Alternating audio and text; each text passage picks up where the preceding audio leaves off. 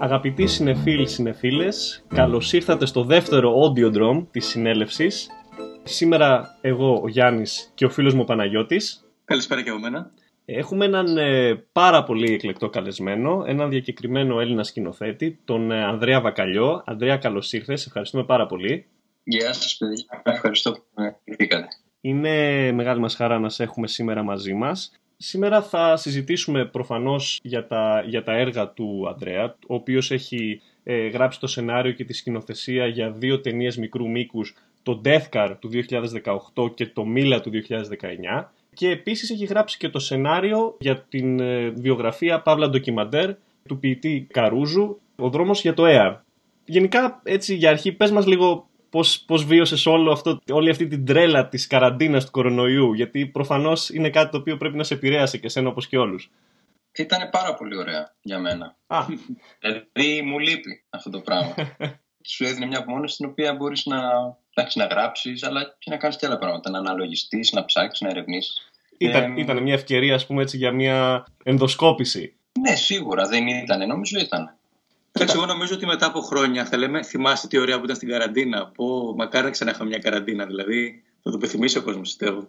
Ναι, κάθε τόσο θα μπορούσαμε να έχουμε. Δηλαδή, πραγματικά νομίζω και σε κάποιους ανθρώπους όντως τους επηρέασε θετικά, πιστεύω. Εντάξει. Ο- Κάποιοι πέρασαν δύσκολα, έτσι, πιο κοινωνικοί, ας πούμε. Αν, δεν ξέρω αν είσαι, δηλαδή, αν είσαι σε ένα σπίτι μόνος, έτσι δεν έχεις και δεν ξέρω, ενδιαφέροντα. Τα ενδιαφέροντα σου είναι σε εξωτερικούς χώρους, ίσως ήταν δύσκολο. Αλλά για κάποιον που γράφει σενάρια, κάνει ταινίες και σκέφτεται τι θα κάνει μετά ή- και έχει και συντροφιά στο σπίτι, είναι πολύ ωραία φάση, νομίζω. Έγραψες κάτι κατά τη διάρκεια της καραντίνας; Ε, ναι, ναι, ναι. Εντάξει, ήταν λίγο ανάθεση. Ήταν λίγο... Έγραψα κάτι ακριβώς πριν και όταν ξεκίνησε ήταν- είχα μια ανάθεση για ένα επεισόδιο. Εσύ, Αντρέα, έχεις γεννηθεί στη Βουδαπέστη, έτσι, είσαι από το εξωτερικό τρόπον τινά. Ναι, η μητέρα μου είναι από την Ουγγαρία, ο πατέρας μου είναι Έλληνας, που έχει μεγαλώσει βέβαια στην Ουγγαρία και ο πατέρας μου. Έχεις ζήσει στην Ουγγαρία, δηλαδή, έχεις μεγαλώσει εκεί. Εντάξει, μωρό ήρθα. Ήρθα εδώ. Α, OK, OK. Οπότε δεν έχει ζήσει στο εξωτερικό τόσο πολύ, καθόλου δηλαδή. Δεν έχω ζήσει, αλλά είχαμε περάσει πάρα πολύ καιρό εκεί. Δηλαδή, σαν οικογένεια πηγαίναμε δύο φορές το χρόνο, καλοκαίρι, χειμώνα. Πολύ, ας πούμε, είχαμε οικογένεια αρκε- αρκετά μεγάλη. Αρκετά μεγάλη. Είχαμε να επισκεφτούμε ξαδέρφια, παππούδες κτλ. Και μέναμε καιρό. Δηλαδή, διακοπές, ας πούμε, μέχρι τα 18 μου έκανα στην Ουγγαρία το καλοκαίρι. Και έχεις σπουδάσει και στο Σαράγεβο, από ό,τι είδα. Κινηματογράφο. Ε, αυτό είναι ένα, ένα πρόγραμμα της Μπερλινάλε που έχει σε κάποιες πόλεις κάποια εργαστήρια. Εντάξει, δεν είναι, ε, το λένε και σπουδές γιατί είμαστε απόφοιτοι, μας ονομάζουν, αλλά είναι δύο εβδομάδες, μια εβδομάδα πόσο είναι εντατικό, εντατικά μαθήματα σενεριογραφίας, είτε σκηνοθεσία είτε οτιδήποτε, στο φεστιβάλ του Σαράγεβο, που είναι μια πολύ ωραία φάση και θα το συνιστούσα αυτό σε όποιον ε, θέλει να πάει και να κάνει έτσι. Είναι πάρα πολύ ωραία. Και για ηθοποιούς είναι, είναι για, για όλους τους κλάδους του κινηματογράφου. Πολύ ωραία. Και όλη αυτή η εμπειρία δεν σε έπεισε καθόλου να ψαχτείς για κινηματογράφο έξω; Πώς και γυρίσει στην Ελλάδα; Πώς και παρέμεινες στην Ελλάδα, μάλλον; Ναι, αυτή είναι μια μεγάλη ερώτηση. Μια μεγάλη απορία που είχα και εγώ και με τη φίλη μου. Τη φίλη. μου. Το συζητάμε. Ε, Είναι καλά εδώ κάποια πράγματα. Πολλά πράγματα είναι τελείως χάλια και στη χώρα. Αλλά έχει και κάποια ωραία πράγματα που μου ταιριάζουν. Δεν ξέρω αν θα άντεχα ας πούμε, το κρύο του βορρά που έχω κάνει και εράσμο στη Σουηδία. Ας πούμε. Ε, ε, με κούραζε αρκετά αυτό το πράγμα. Η συννεφιά και το κρύο και η βροχή και η νύχτα, ξέρεις, έξι μήνες. Πόσο να μην ξημερώνει Εδώ, ή να ξημερώνει μια ώρα τη νύχτα, ξέρω. εδώ μας είπες ότι σου άρεσε η καραντίνα, αυτό σε πείραξε. Ε, ναι, όχι. Δεν, δεν μου άρεσε το ότι. Κοίτα, εδώ τώρα έχω, μένω, έχω ένα κήπο μπροστά μου, έχω πράσινο, έχω Ναι, κάτι ναι. ροδακινιές, έχω κάτι πράγματα. Δηλαδή, Προφανώς, Ξέρεις, εντάξει, δεν ό- συγκρίνεται. Μας εντάξει. επηρεάζει. Πάμε θάλασσα, είμαστε 10 λεπτά, ένα τέταρτο από τη θάλασσα. Είναι Ναι, άλλο ναι. πράγμα. Έχεις Ίσως παρακολουθήσει. είναι, σ- συγγνώμη, ίσως είναι και Ναι. comfort zone. Δηλαδή, ίσως φοβάμαι να. Κάποτε έλεγα θα πάω στη Νέα Ζηλανδία να μην. Είναι, είναι comfort zone. Ξέρεις, θέλω να είμαι στη, στη ζώνη μου μέσα ας πούμε, τον περισσότερο καιρό. Είναι μόνο αντι- αυτό. α, αντιληπτό φυσιολογικό, εννοείται. εννοείται. Δε- δεν φεύγεις εύκολα από εκεί που νιώθεις άνετα. Ε, Αντρέα, ήθελα να σε ρωτήσω, εσύ έχεις παρακολουθήσει masterclasses από ε, επαγγελματίες διακεκριμένους μεγάλους σκηνοθέτες, ανάμεσα σε αυτούς και ο Μπελατάρ. Πώς είναι η εμπειρία ενός masterclass, εξομοιώνεται με το να σπουδάζεις κινηματογράφο; Εντάξει, πιστεύω η- πως λόγω της διάρκειας που έχει, που είναι πολύ σύντομη, δηλαδή ένα masterclass που μπορεί να είναι ένα δύο ώρο, ας πούμε, ή μπορεί να είναι δύο μέρες, ένα εργαστήρι που είναι οχ- δύο, δύο οχτά ώρα, ή μια εβδομάδα όπως ήταν στο Σεράγιο δέκα μέρες, ε, σίγουρα δεν είναι το ίδιο πράγμα. Απ' την άλλη όμως σου δίνει μια πολύ έτσι βουτιά, ξέρεις, στα βαθιά, πολύ ξαφνική και έντονη, Ναι. Και άμα ο άλλος έχει το πάθος και την εμπειρία που μπορεί να έχει ο Χέρτσο και ο Τάριο Γκάστακ, είναι κάτι πολύ σημαντικό. Δηλαδή, πάλι είναι κάτι το συνιστό και είναι κάτι, πώς να το πω, γαμάτο. Δηλαδή, είναι... έχεις και λίγο του outsider το look. Δηλαδή, αν, αν δεν σπουδάζεις κινηματογράφο και μπεις σε αυτό, μπορεί να, να μάθεις να πας 10 επίπεδα πάνω μέσα σε μια μέρα. Που είναι φοβερά θετικό. Ενώ σε μια σχολή, εντάξει, πρέπει να περάσεις από τα στάδια, ξέρεις, σταδιακά και να, να ζυμωθεί όλο αυτό το πράγμα από την ε, επαφή σου με τον Μπέλα Τάρ συγκεκριμένα, επειδή είναι ένας από τους αγαπημένους μου σκηνοθέτες Ευρωπαίους, τι σου έμεινε, τι... πες μας δύο λόγια σύντομα έτσι για αυτόν, για την εμπειρία σου μαζί του. Ένας κουλ αλκοολικός είναι. Ένας καλλιτέχνης όπως θα έπρεπε να είναι, δηλαδή. Ε, είχα, είχα μεταφράσει και την ε, συνέντευξή του, επειδή την είχε, είχε κάνει τότε στο Ζουμπουλάκη συνέντευξη έξω. Από την παράδοση αυτή που έκανα το, το, το Masterclass, την ομιλία. Ε, και είχε δώσει συνέντευξη και την είχε δώσει στα ουγγρικά και εγώ μετέφρασα τώρα. Μετέφρασα εγώ το, τα ουγγρικά του Ταρ σε ελληνικά. Live, ξέρω Ήταν μια ιδέα εκεί του Ζουμπουλάκη. Εντάξει, ωραίο ήταν αυτό, ήταν επιτητικό να κάνει. Δεν είμαι μεταφραστής, δεν ξέρω τόσο καλά ουγγρικά, ας πούμε. Αλλά είχε τη φάση του. Εντάξει, ο άνθρωπος είναι πολύ απλός αυτό, δηλαδή είναι πάρα πολύ απλός. Έχω ακούσει ότι είναι και δύστροπος και δύσκολος, ίσως και τα τελευταία χρόνια, δεν ξέρω. Αλλά είναι και πολύ ευαίσθητος, οπότε έχει ναι. έτσι ξέρεις από όλα τα πράγματα, όλα όσο αυτό που είπες πρέπει να έχει ένας καλλιτέχνης. Ναι. Μόνο όπω και ο Καρούζος, έχει αυτά τα στα δίπολα. Οπότε δεν ήταν σίγουρα βεντέτα και τέτοιο έτσι, δηλαδή ναι. απόλυτα προσιτός. Είχα πάντως και εγώ μια ιστορία, παρολίγων ιστορία μάλλον με Μπελατάρ, να τον παρακολουθήσω. Ήταν άρθρο πέρυσι το καλοκαίρι, δεν ξέρω αν το έχεις ακούσει, στην Καλαμάτα, ναι. σε ένα φεστιβάλ. Ναι. Και ακυρώθηκε τελευταία στιγμή και δεν ήρθε. Και είχα πάει και είχα ξενερώσει λίγο που δεν έκατσε. Βασικά μετά, Είχα πάει καλαμάτα, ναι. Καλά και για διακοπές, αλλά ξέρεις και στα πλαίσια να παρακολουθήσω και τον Μπελατάρ. Και μια-δύο μέρες πριν τελικά ακυρώνεται. Mm. Εγώ μετά δεν σκέφτηκα ότι μάλλον θα έρχονταν ποτέ ο Μπελατάρ. Απλώς έβγαλαν έτσι ένα hoax από το φεστιβάλ εκεί πέρα για να, για να μαζέψουν κόσμο. Εντάξει, φαίνεται πιθανό πάντως να, μην, να, να μην ήρθε. Δηλαδή, σου λέω, έχει, έχει τα, τα δικά του. Οπότε μου φαίνεται πιθανό να ακύρωσε τελευταία στιγμή. Μπορεί να ήταν και από hangover, ποιος ξέρει. πάμε όμως λίγο, πάμε λίγο και στις ταινίες σου. Είδαμε και τον Death Car και μας άρεσε πάρα πολύ. Και από το τρέλερ κιόλας μόνο, εμένα μου θύμισε λίγο David Lynch, λίγο Lost Highway όλο αυτό με το, με το δρόμο κλπ. Έχεις καμία τέτοια επιρροή; Καλά, σίγουρα νομίζω. Αν έχεις δει σινεμά, αν έχεις δει Lynch, σίγουρα θα έχεις επηρεαστεί. Είναι, ο τύπος είναι αλλού.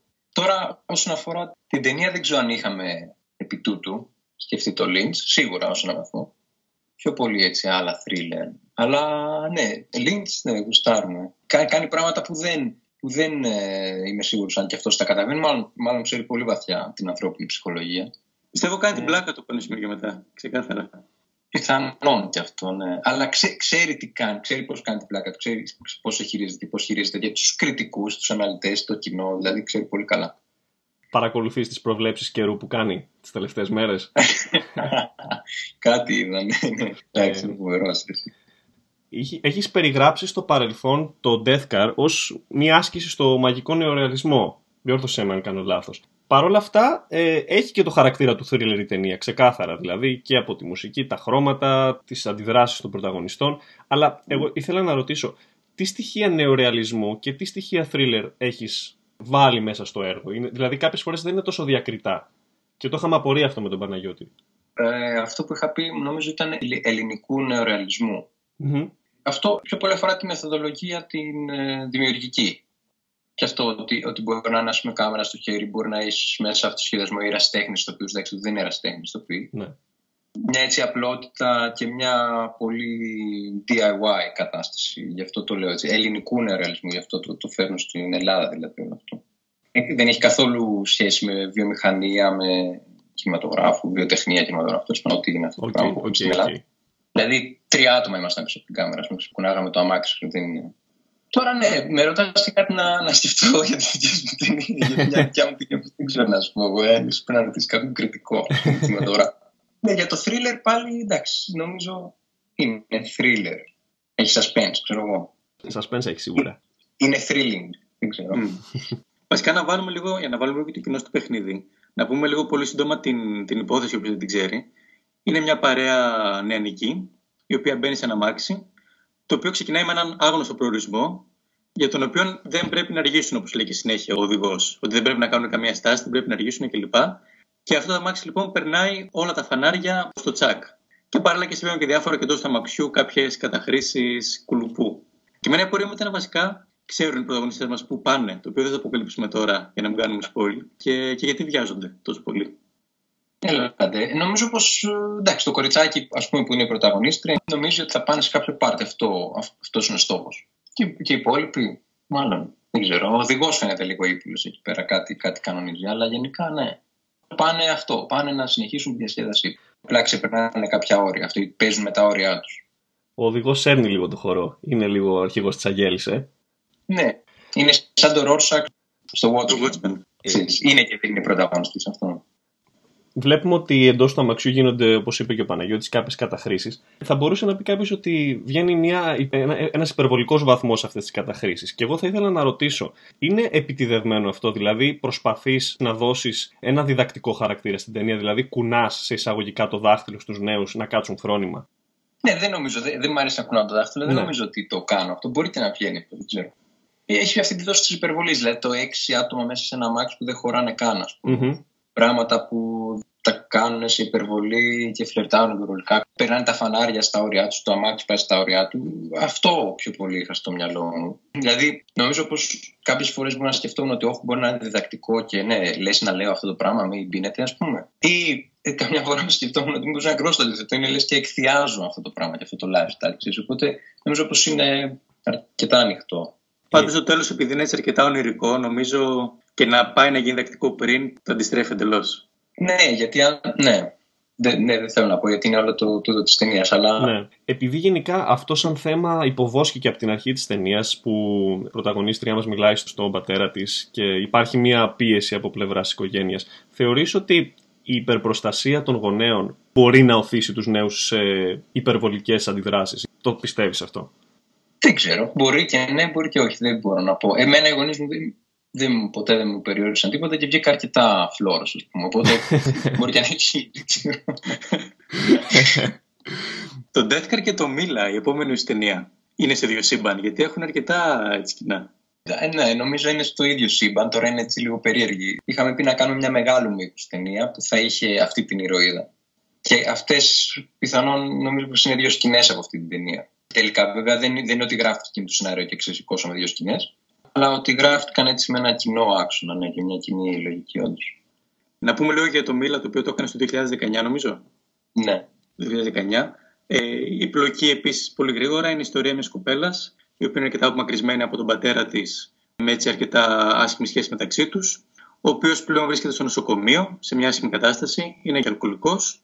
Και υπάρχει πλέον μια συνάντηση μετά από πολύ καιρό που ξεκαθαρίζουν κάποια πράγματα μεταξύ τους. Οπότε λοιπόν βλέπουμε για άλλη μια φορά στο ελληνικό σινεμά το θέμα της ελληνικής οικογένειας. Το βλέπουμε και στο Λάθιμο, το βλέπουμε και στο Σπιρτόκ του Οικονομίδη. Οπότε, τι το ελκυστικό έχει τόσο πολύ η προβληματική οικογένεια που τραβάει τους Έλληνες κινηματογραφιστές; Νομίζω πως σε όλα τα έργα τέχνης, ειδικά τα αφηγηματικά και στη λογοτεχνία και στο σινεμά πολύ έντονα, παγκοσμίως υπάρχει αυτό το μελόδραμα, το family drama, το οικογένεια, γιατί όλοι έχουν μια οικογένεια και όλες οι οικογένειες έχουν προβλήματα, εντάσεις, αγάπης, συγκρούσεις. Ναι. Οπότε δεν νομίζω ότι είναι, σίγουρα δεν είναι μόνο ελληνικό αυτό. Και κάθε κουλτούρα, κάθε καλλιτέχνη που ζει σε μια κοινωνία θα μιλήσει γι' αυτό. Υπάρχει αυτό το hack δηλαδή στο γράψιμο σενάριο ότι μπορείς να βάλεις οποιοδήποτε ζάνο και να το φορέσεις πάνω στο family drama και θα σου βγει κάτι καινούριο και φρέσκο. Δηλαδή είναι κάτι που έκανε και ο, και ο με τον ευθύνη που αυτό κάνανε. Οπότε ναι, τώρα από εκεί και πέρα για, για την ελληνική οικογένεια, εντάξει, έχει ενδιαφέρον νομίζω. Δεν ξέρω, όλοι οι οικογένειέ μας δεν έχουν πολύ ενδιαφέρον και πολύ ζουμί, δηλαδή για άπειρες ιστορίες. Και νομίζω ότι όλες οι οικογένειες είναι τρελές και είναι νορμάλ εκτός από τη δική σου. και μετά αρχίσει και ακούσει ιστορίες από άλλους και γίνεται χαμός. Να πούμε βέβαια ότι αναφέραμε σπιρτόκου το κοινό, δεν αναφέραμε τις οικογενειακές ιστορίες που επίσης. Ναι, Επικίνδυνο που τα αναφέρουμε όλα μαζί. όχι, όχι, ναι. Μελόδραμα αρέσει. Πουλάει αυτό το πράγμα. Άλλο ταυτίζεται. Το θέλει. Πώς το λένε. Έχεις χρησιμοποιήσει στην ταινία ένα κατά τη γνώμη μου πολύ έξυπνο τέχνασμα, το οποίο δημιουργεί και ένα δίλημα και εκεί πιστεύω ταυτίζεται πολύ και ο θεατής, αυτός που βλέπει την ταινία. Έχεις βάλει τον επικείμενο θάνατο του πατέρα, που είναι το κεντρικό, το ζουμί, ας πούμε. Και αυτό δημιουργεί δύο πραγματικότητες. Δηλαδή, από τη μία έχουμε την ανάγκη του πατέρα που πρόκειται να πεθάνει, όπως το λένε οι γιατροί, να εξομολογηθεί και να απολογηθεί ενώπιον της κόρης του. Και από την άλλη, έχουμε την ευκαιρία που έχει η κόρη να επαναπροσεγγίσει τη σχέση της με τον πατέρα. Πώς το βλέπεις αυτό το δίλημα, Ήταν κάτι το οποίο επεδίωκε. Ε, ναι, σίγουρα. Ξεκίνησε από κάτι πιο απλό σεναριακά, στο ότι αυτή τη βασική αρχή που έχει κανείς όταν γράφει, που υπάρχουν κάποιες αρχές, και η μία λέει ότι άμα ο Α και ο Β δεν συμπαθιούνται, όταν ο Α μπει στο δωμάτιο του Β, έχεις μια ιστορία. Ε, από εκεί ξεκίνησε δηλαδή δραματουργικά αυτή η αντιμετώπιση. Είναι ένα, και ένα ticking clock αυτό για, για, τους δυο τους, για τις σχέσεις τους. Οπότε η ιστορία αυτή, εμένα προσωπικά δεν είχα, δεν είχα τέτοια ιστορία, αλλά της φίλης μου, της φίλης που την ξέρω πάρα πολύ καλά και πάρα πολλά χρόνια, είναι από την εμπνευσμένη ιστορία και έχουμε συζητήσει τόσα πολλά πάνω σε αυτό και σε τη σχέση με τον πατέρα της, το Λάμπρο. Ήταν κάτι που πάντα θέλαμε να το κάνουμε πάρα πολλά χρόνια, μια ιστορία πάνω σε αυτό. Πάντως, για το κεντρικό προβληματισμό της ταινίας που είπαμε είναι η δυσλειτουργικότητα των οικογενειακών σχέσεων. Θα επιστρέψω πάλι στον Μπέλα Ταρ, δεν ξέρω, έχω μια εμμονή με αυτόν. έχεις, έχεις επηρεαστεί από τον τρόπο που ο ίδιος περιγράφει τέτοιου είδους οικογένειες σε κλειστά περιβάλλοντα, όπως έκανε, ας πούμε, στο Autumn Almanac, που είχαμε κάτι παρόμοιο. Μια έτσι ασφυκτική οικογενειακή σχέση. OK, okay. ναι, όχι, δεν, θα, δεν το είχα σκεφτεί αυτό καθόλου. Πιο πολύ θα έλεγα από αυτό που ας πούμε μπορεί να με έχει επηρεάσει και νομίζω όντως έχει και μια σκηνή στην ταινία του είναι ο Φλίγκαουφ, άμα το ξέρετε, Μπένεντεκ Φλίγκαουφ. Ε, η ταινία λέγεται Forest στα αγγλικά. Έχει πολλά μικρά ενσταντανέ, πολλές μικρές σκηνές που είναι, κάποιες είναι λίγο σουρεάλ, κάποιες είναι. και είναι όλες τραβηγμένες με πολύ κοντινά πλάνα. Και έχει μια σκηνή, έτσι, μια οικογενειακή στιγμή. Πάλι ο, ο άντρας με τη γυναίκα και την κόρη έχουν μια ένταση. Αυτό, αυτό το είχαμε αρκετά στο μυαλό μας. Από ουγγρικό κινηματογράφο δεν ξέρω τίποτα. Να, τι άλλο να ψάξω πέρα από αυτό; Ε, υπάρχει ένας πάρα πολύ γνωστός συνέδριο, ο Γιάντσο. Μίκλο Γιάντσο. Γιάντσο γράφεται δηλαδή. Θα μας το γράψεις και στο chat αυτό, γιατί τα ουγγρικά μας δεν είναι πολύ καλά. Έχει, ε, αυτός έχει πολλά σαν του Αγγελόπουλου, ας πούμε, πλάνα, έτσι, μεγάλα που ο χρόνος μπορεί να εξελιχθεί σε διαφορετικό ρυθμό από αυτό που βλέπουμε ή να είναι μεγάλο μονοπλάνο με κίνηση κάμερας.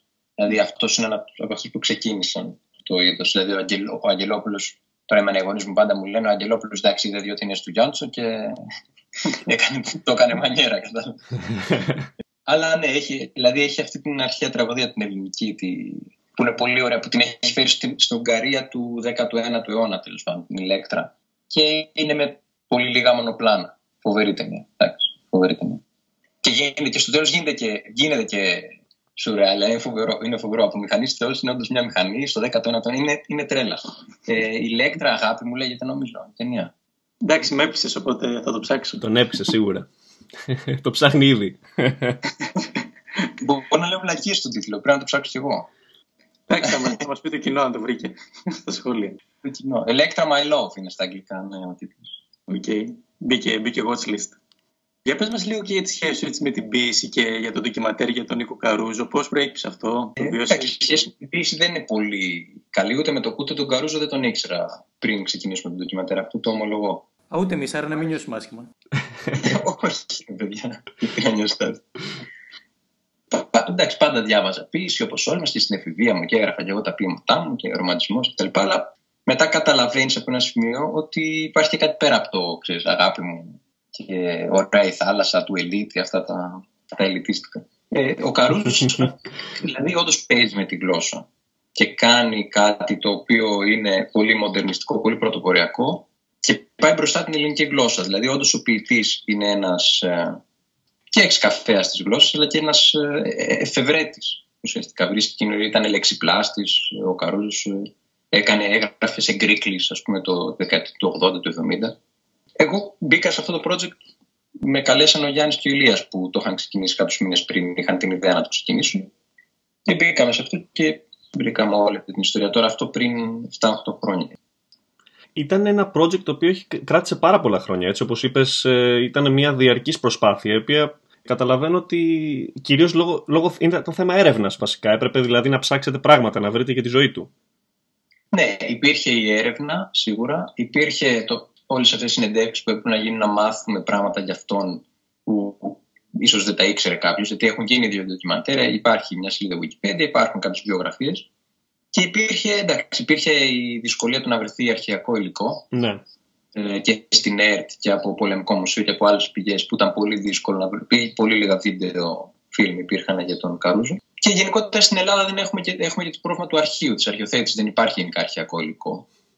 Μάθαμε κιόλας ότι κάπου κάει και κάποτε μια αποθήκη που είχε πάρα πολλά, δηλαδή οτιδήποτε πριν από τη Χούντα, ουσιαστικά έχει καεί. Δηλαδή μια ολόκληρη αποθήκη με φιλμ αρχαιακού υλικού από τη ζωή στην Ελλάδα, ειδήσεις κτλ. Πριν από τη Χούντα έχουν καεί όλα. Οπότε ναι, είχε, μια, και, είχε και μια ζήμωση να βρούμε αυτό το πράγμα πώς μπορεί να υποθεί σε μια ιστορία, να έχει μια ροή, να μην είναι απλά ούτε μια γεωγραφία ούτε μια βιογραφία έτσι ξερή. Να έχει μια συγκίνηση μέσα και να έχει και κάτι να πει και πολιτικά και κοινωνικά. Να πω λίγο την κουβέντα πιο μακριά από τα κινηματογραφικά, αλλά με ενδιαφέρει. Το κανάλι στο YouTube το Mashups, γιατί σταμάτησε. Ήμουν φαν. Εντάξει, όλα τα καλά πράγματα κάποτε τελειώνουν. δηλαδή, το απορώ αν αισθάνεσαι τύψη. Θα μείνει, πιστεύω, στο YouTube. Θα μείνει, ναι. Σίγουρα, γιατί δεν θα μείνει. Αυτό πώς το ξεκίνησες; Είχα ακούσει μια φίλη που τραγούδαγε το, το μικρό της κομματιβός σου, το Thunder σαν να μπαίνει, αν. Και λέω τι είναι αυτό, λέει κάτω, έλεγε ένας φίλος, λέει σε ένα μπαρ. Και δοκίμασα αν ταιριάζουν και ταιριάζανε. Εντάξει, είχε μια, ένα τόνο, μια τονική διαφορά, αλλά το έφερα και ταιριάζανε. Οπότε πήγε καλά αυτό και μετά μου ήρθαν και κάποιες άλλες ιδέες και ταιριάζαν και ήταν εύκολο. Αλλά από ένα σημείο και μετά, όταν βρεις ένα, δύο, τρία, τέσσερα, πέντε που ταιριάζουν, ε, τελειώσαν αυτά που ταιριάζουν. Δηλαδή, δεν μπορείς για πάντα να το κάνεις αυτό, νομίζω. Και το βίντεο το Top 10 κλέφτες στην ελληνική μουσική βιομηχανία. Και αυτό μου άρεσε. Ναι. Δεν είναι, είναι λίγο καυστικό δηλαδή. Είναι λίγο καυστικό. Νομίζω όντως έφαγε μήνυση μετά από αυτό ο Χατζηγιάννης για ένα κομμάτι. okay. Αντρέα, ήθελα να σε ρωτήσω εγώ τώρα. Ποια είναι τα πλάνα σου, πού βρίσκεσαι καλλιτεχνικά μιλώντας; Πολλά, πολλά πράγματα, παρά είναι πολλά, νομίζω. Αυτό λέμε. Ε, Ό,τι μπορείς να αποκαλύψεις μόνο. ναι, μπορώ, τα πάντα να πω. Έχω γράψει ένα μεγάλο μήκος που το έχω στείλει να δούμε τι θα γίνει. Αυτό είναι στο δεύτερο παγκόσμιο πόλεμο για την ανατείναξη της γέφυρα του Κοργοπόταμου. Αλλά αυτό για εξωτερικό το έχω πάει. Δεν... Ελλάδα δεν μπορεί να γίνει ποτέ αυτή η παραγωγή. Λόγω μπάτσι. Πρέπει δηλαδή να τους πάρει κάποιος έξω και να πει: Άντε, πάμε Ελλάδα να το γυρίσουμε και πας και βρει τον σε παραγωγό. Από εδώ δεν ξεκινάει με τίποτα αυτό. Κατά τα άλλα, έχουμε δύο μικρού μήκους να γυρίσουμε το επόμενο εξάμεινο, ίσως. Στη μία θα συνσκηνοθετήσω με τη φίλη, στην άλλη μόνο μου που τις σχεδιάζουμε και έχουμε χρηματοδότηση για αυτές, οπότε θα γίνουν στάνταρ. Έχουμε, ναι, έχουμε θε, θεματολογία για τις δύο μικρού μήκους, έχουμε; Κάποιο hint? Ναι. Η μία είναι για ένα κοριτσάκι που είναι έτσι λίγο αγοροκόριτσο, είναι λίγο έτσι επαναστάτρια σε μια λίγο φτωχογειτονιά της Αθήνας που μπλέκει σε ένα πογκρόμ να το πως, σε ένα εκεί πλιάτσικο που κάνεις σε ένα σπίτι, βάζουν και μια φωτιά τα παιδάκια σε ένα σπίτι εκεί κατελημένο που μένει όμως ένα ξένο παιδάκι, ένα προσφυγάκι και μετά έχει τύψει για αυτό το πράγμα που συμμετείχε σε αυτό και θέλει να επανορθώσει κάπως να βρει αν μπορεί να, να εξηλαιώσει τον εαυτό της. Ωραία, ωραία, ωραία. Ακούγεται πάρα πολύ ενδιαφέρον και προφανώς μοντέρνο και επίκαιρο, έτσι δεν το συζητάμε αυτό. Και η δεύτερη; Είναι, ναι. Η δεύτερη είναι για ένα κορίτσι που ξεφεύγει από τους εξ τραφικέρ στην ουσία. την έχουν, τέλος πάντων, την εκδίδουν και αυτή ξεφεύγει κλέβοντας το κινητό ενός από τους τύπους και τους τραβάει με το κινητό καθώς ξεφεύγει. άρα... Οπότε το, είναι found footage αυτό το πράγμα. Βλέπουμε το, αυτό το βίντεο που βρέθηκε στο κινητό της κοπέλας. Άρα πάλι σε thriller okay. κινούμαστε. Πάλι στο thriller το δεύτερο. Ε, thriller, ναι, action, action προς το action ναι. thriller, ναι. Πώς βλέπω σου αρέσουν αρκετά ε, να γράφεις για θηλυκούς χαρακτήρες από ό,τι καταλαβαίνω. Ναι, αυτό ξέρεις πώς έγινε. Μέχρι το 2015 έγραφα άντρες πρωταγωνιστές. Μετά κάπως έγραψα αυτό το σενάριο που θα γυρίσουμε τώρα με το κοριτσάκι με τη φωτιά που σας είπα. Και ήταν, μου φάνηκε πολύ πιο εύκολο, δεν ξέρω γιατί. Μου φάνηκε πιο εύκολο εμένα δηλαδή στη συγγραφή. Δεν ξέρω, επειδή είναι underdog, δεν ξέρω. Μου φάνηκε πιο εύκολο και πιο κοντά. Ίσως παρατηρώ τις γυναίκες πιο πολύ, δεν ξέρω. Και από τότε κάπως το συνέχισα αυτό και μου βγαίνει. Πιο εύκολο μου φαίνεται. Δηλαδή νιώθω πιο άβολα να τον γράψω άντρα πρωταγωνιστή, που δεν σημαίνει ότι δεν θα το κάνω. Και ίσως είναι και κάτι από ένα σημείο και μετά και λίγο πιο επιτακτικό να πούμε να υποθούν αυτές οι ιστορίες. Και γι' αυτό και το, αυτό με το κινητό, με το κοριτσάκι που το εκδίδουμε που ξεφεύγει, που σας είπα, το συσκηνοθετούμε με τη φίλη. Δηλαδή δεν θα μπορούσα να σκηνοθετώ συνέχεια εγώ μόνος μου, σαν άντρας, ιστορίες γυναικών. Νομίζω πρέπει να δούμε και την άλλη ματιά λιγάκι. Αλλά ναι, μου φαίνεται πιο εύκολο αυτό είναι ο λόγος.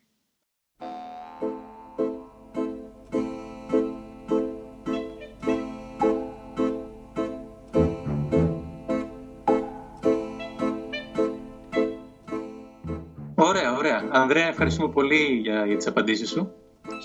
Στην ανάκρισή μας, εδώ στη συνέντευξη. Α, μετά είναι έτσι ανακρίτορο. ναι, δεν είχαμε εντάξει ούτε δυνατό φως ούτε τίποτα. Ισχύει, ισχύει. Ήμασταν και δύο good cops. Οπότε σε ευχαριστούμε για το χρόνο σου. Σε ευχαριστούμε πάρα Εγώ πολύ, βέβαια. Ανδρέα, που ήσουν μαζί μας. Εγώ ευχαριστώ. Και, και καλή συνέχεια με τα επόμενα σχέδια που μας περιέγραψες. Επίσης, παιδιά,